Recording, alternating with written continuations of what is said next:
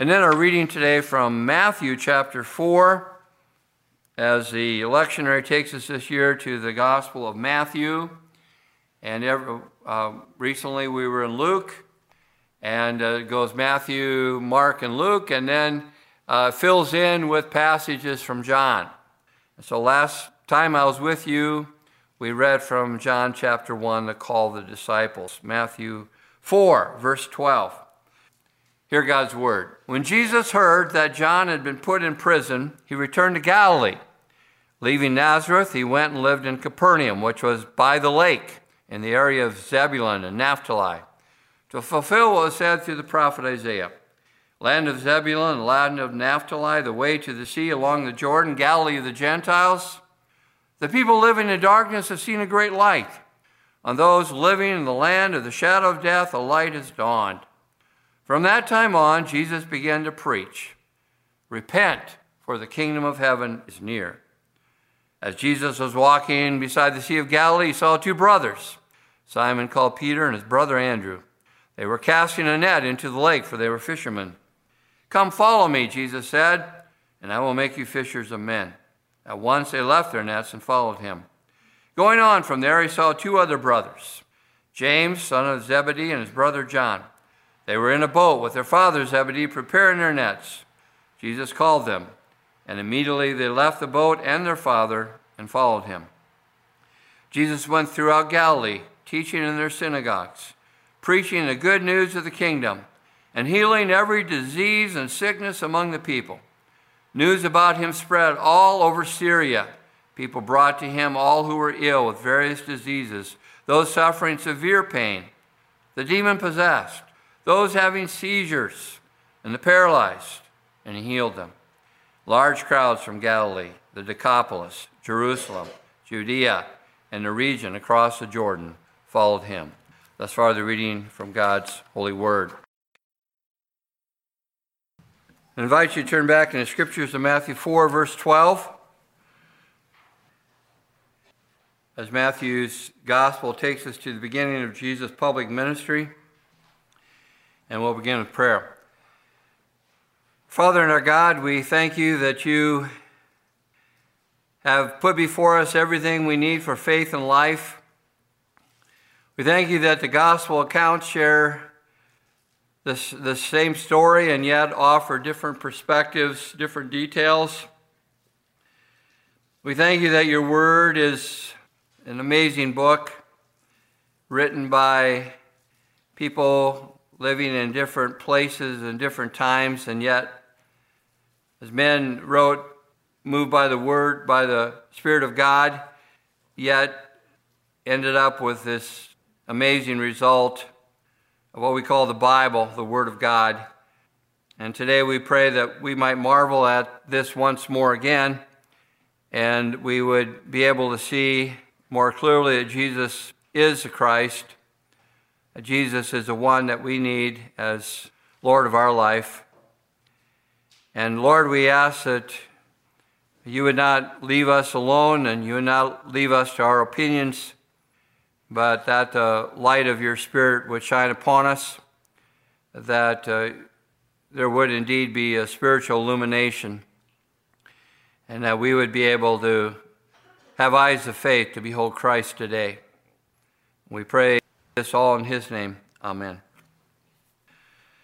The last time I was with you, which was uh, two weeks ago, uh, was due to the fact that we were away uh, taking care of grandchildren while, while uh, son Matthew uh, went to Israel with his wife and son and 32 other people. And it was a wonderful experience for him.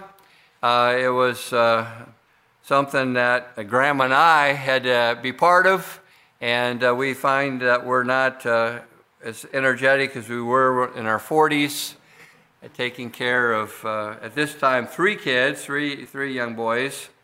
And last night we got home at, at uh, I got our, our car unpacked and loaded at 7 o'clock. So I feel like I still don't have my feet on the ground yet, but um, you know, by God's help here, we'll we'll uh, go forward.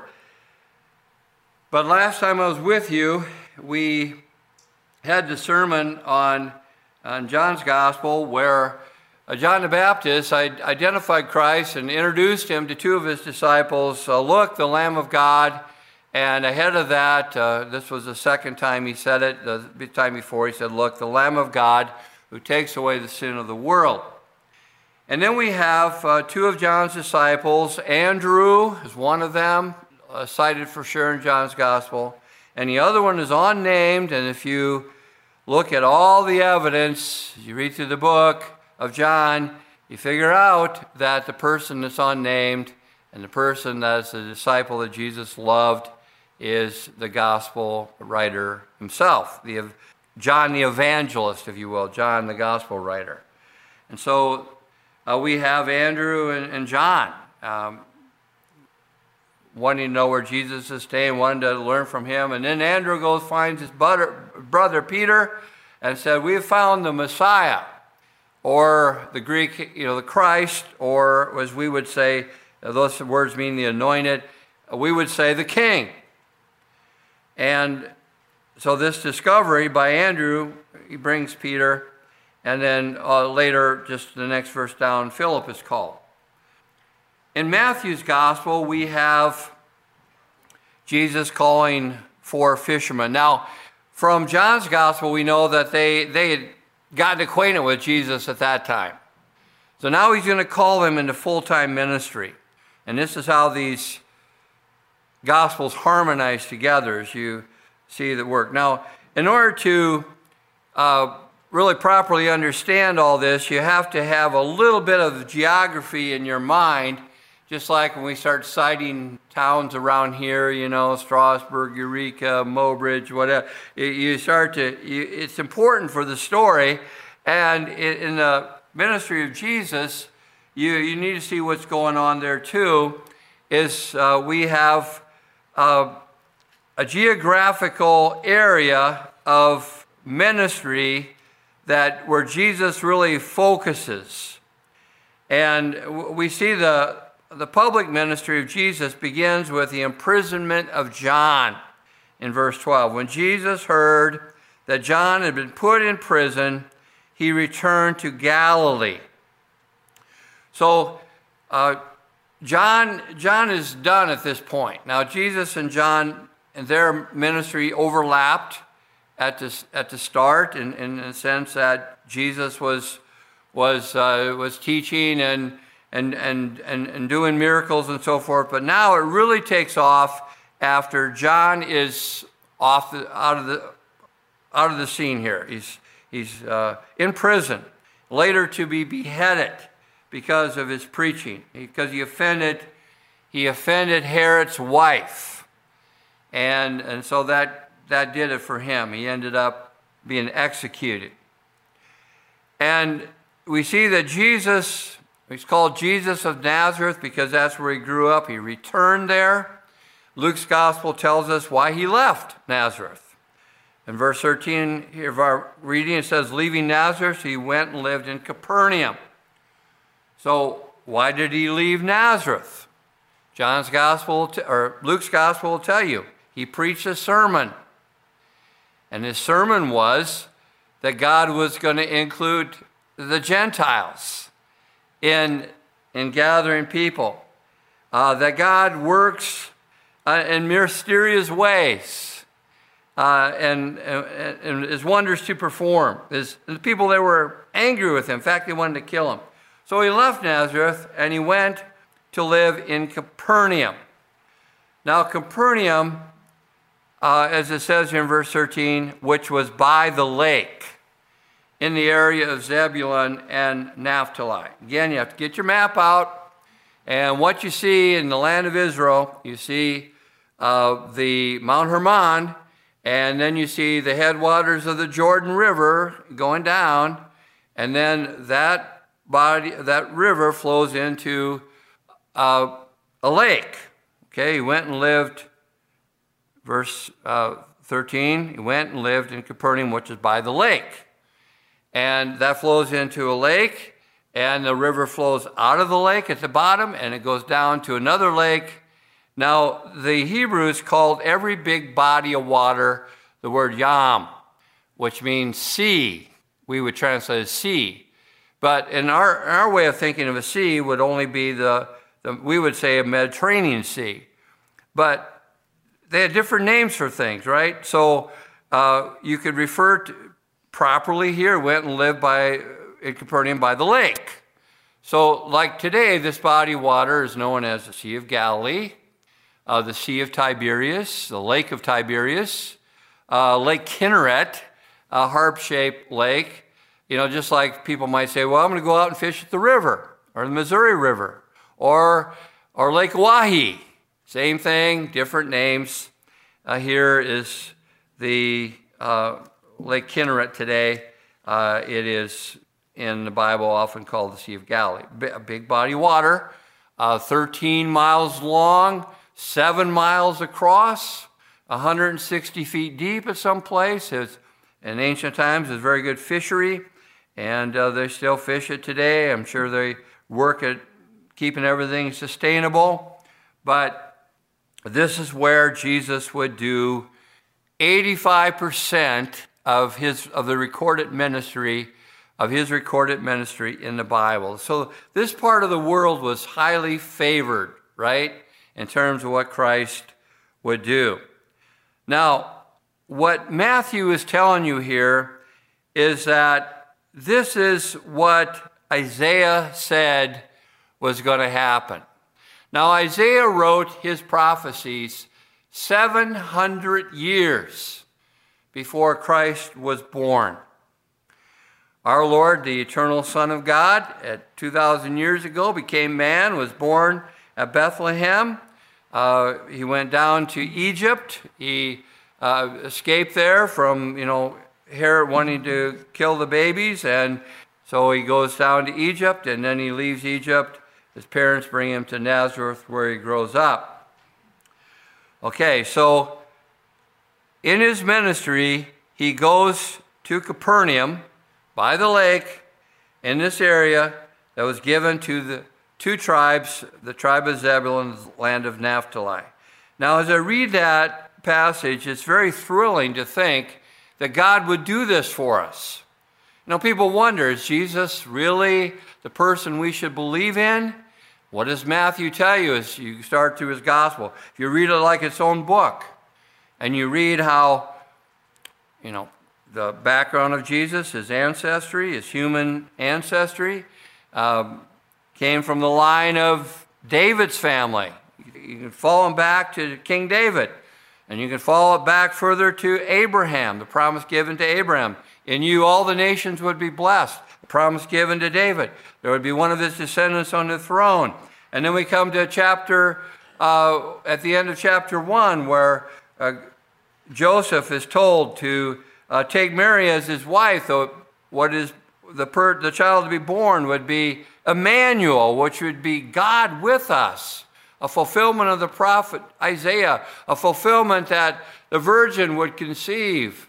And later uh, we have the uh, Jesus coming out of Egypt. Out of Egypt I've called my son. So at various points, he is going to take you to the fact that, okay, this is what the prophet said. And this is how we know that Jesus is the Christ. And so he ministers in this place that Isaiah talked about Galilee of the Gentiles. The people living in darkness have seen a great light. And so the prophet describes the people in this region as living in darkness. Now, that's a description for anybody that doesn't know God, that doesn't know uh, Christ. You know, they, they're in spiritual darkness. And this was the case for the people who lived along the Sea of Galilee or the Lake Kinneret. Uh, the people that were predominantly Gentiles at this point, because uh, Jewish people had been taken away, a lot of Gentiles had come into the area, but of course there's also a Jewish community that Jesus ministers to first. Uh, but the people in darkness Isaiah said, I've seen a great light. And that's how they pictured, he pictured the ministry of Jesus through the work of, of the Spirit. So Jesus coming on the scene is like a great light in the darkness. And his mission here is to fulfill the prophecy of Isaiah 9. And you also must bring God's light and blessing to where you live. Uh, my wife and I have been um, enjoying in the, in the mornings uh, when we have our coffee, we turn on a, a program that comes out of Rapid City at between 6.30 and 8. And um, uh, there's a, a, a, gal in there that does the weather. And uh, a while back, uh, it was going to be a very overcast day and a dark day. And she said, You're going to have to be the sunshine today. Well, that's who the Christian people are supposed to be. We're supposed to be the light in a dark world. And so that's what you also have to do. You have to bring God's light and blessing to where you live. You have to be like that in terms of, of, of, of following Christ. Not that you can do that on your own.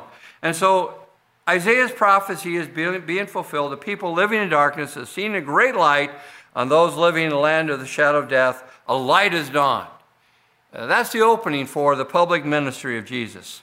In verse 17, from that time on, Jesus began to preach, Repent, for the kingdom of heaven is near. And so that's the message of the kingdom. And as Jesus was walking beside the Sea of Galilee, he saw two brothers, Simon called Peter, his brother Andrew. They were casting a net into the lake, for they were fishermen. Come, follow me, Jesus said, and I will make you fishers of men. And so, what's the most comprehensive command that we find Jesus given to his disciples is follow me. Follow me. That's not something I want to say to you because you really can't follow me all the time. As I follow Christ, you can follow me. But we have to follow Christ. And it comes to us, some people uh, really focus on the invitation that Jesus gives, which is important. You know, we're, we're all invited to come, but it's, it's actually more of a command that comes to us from the great king. Remember, Andrew said to Peter, We have found the Messiah. You know, we found the king. Well, if that's who Jesus is, and he says, Follow me, well, that's what we have to do. And we must see it as a privilege to follow Christ and not be scared about where that's going to take us. Because it's going to take us places where we're going to have to live by faith. It's going to be uncomfortable. It's not going to be easy. We're not going to see logically how it's going to work out for us. But we have to embrace the call. And we have to, you know, that that Jesus would want me, you know, that I could serve him, that he would use me. What a wonderful thing. And we need to pray for a heart for people in, in doing this. And the promise of Jesus to his disciples, and, and that the word disciple is, is the, the first name for the word Christian. That, the word Christian doesn't show up to much later. But if you're, if you're a Christian, you're a disciple, all right, in the first place. You're, you're to learn of Jesus. And the promise of Jesus to his disciples, to us, is that he would make us fishers of people. And when you go fishing, the results are not guaranteed. It's wonderful when the fish are biting, but they're not always biting. Fishing must, might be bad. And if you're a fisherman, you've probably gone on a lot of days like that. And the fishing might be great. And those are days that are memorable, but you know, the results aren't guaranteed. People fishing's like that too. And even in your family, you know, you have the, the, the, the two children of, of uh, Isaac, you know, Jacob and Esau, uh, twins. Uh, but, you know, in your own family, you, you work hard at, at, at teaching them and, and being faithful and so forth. And if, if all your children grow up and they're believers, what a wonderful thing. Uh, sometimes people do their best, and sometimes children reject what they've been taught. And even in your family, the results are by grace. By grace, by God's, God's work. And people don't go fishing today because, well, commercial fishing, especially with the, uh, the disciples, that's hard. And they don't, they don't know how. And, and it requires too much commitment and investment and, and energy. Well, you can make the same objections for people fishing. We have in the history of the church a symbol, and you've seen it. In fact, I, if I'd have thought of it before, I, have been kind of rushed this morning, but I would have drawn it for you, and I can't draw. But it's pretty easy to draw this, this uh, fish picture. It's just uh, two, two uh, uh curved lines that follow. It's very basic, and it's ichthus, uh, the word for fish in the Greek, each one of those letters stands for a title of Jesus. The, the I type letter stands for, the Yoda stands for Jesus. The key stands for Christ. You know, sometimes people have, you know, take the X out of Xmas. Well, that's an ancient abbreviation for Christ, actually. So if you understand it, it's there, Christ, Christmas. Uh, the TH uh, sound, uh, Theos, uh, God, uh, the U, Uios, Son, and, and Savior. So uh, we have this symbol, and so in the early church, when, when um, you wondered, you know, is that person a Christian? And uh, Christianity is illegal, and you couldn't be way open about your faith, but you suspect that other person might be a believer. You could draw that little fish symbol in your hand and show it to them, and, and they'd, rec- you, they'd recognize each other uh, if they were Christian. You, you could recognize the other person. They looked at that symbol, they didn't know what it was. Uh, you would know that they were, uh, they were not people who were familiar with the Christian faith. And so the method for people fishing is to bring a message of repentance, and that's important. Because today in the, in the modern church and uh, churches that have given up on the gospel, uh, it's something different. But the message of Christ's earthly ministry in verse 17, from that time on, Jesus began to preach, Repent, for the kingdom of heaven is near. And so that is also this repent for the kingdom of heaven is near is a present message of Christ Church also. That's what brings light to a dark world. You know, otherwise we're just saying the same things the world does and we're of no help. And so you must bring the message relying on God's help with prayer. You need to ask God to help you with that, otherwise it's going to come to nothing. And you must bring the message with the actions and decisions of your life being uh, true to these things also. And you must bring the message with words. Sometimes people said, you know, uh, you don't have to say anything, just live out the gospel and, um, and that'll be enough. But no, we're, we're called to teach, to talk, to, um, to speak uh, about the things of God. And we, you think about it, we talk about what is important to us. Uh, we, are, we, we don't hold back on things that are, important, that are important to us. And we're not called to communicate like a mime, you know, these characters that are dressed funny and they act out stuff, but they never talk. Well, that's not Christianity, and that's not how the message goes. In Luke 24, on, on Easter Sunday, Jesus gives us the essential message for people fishing.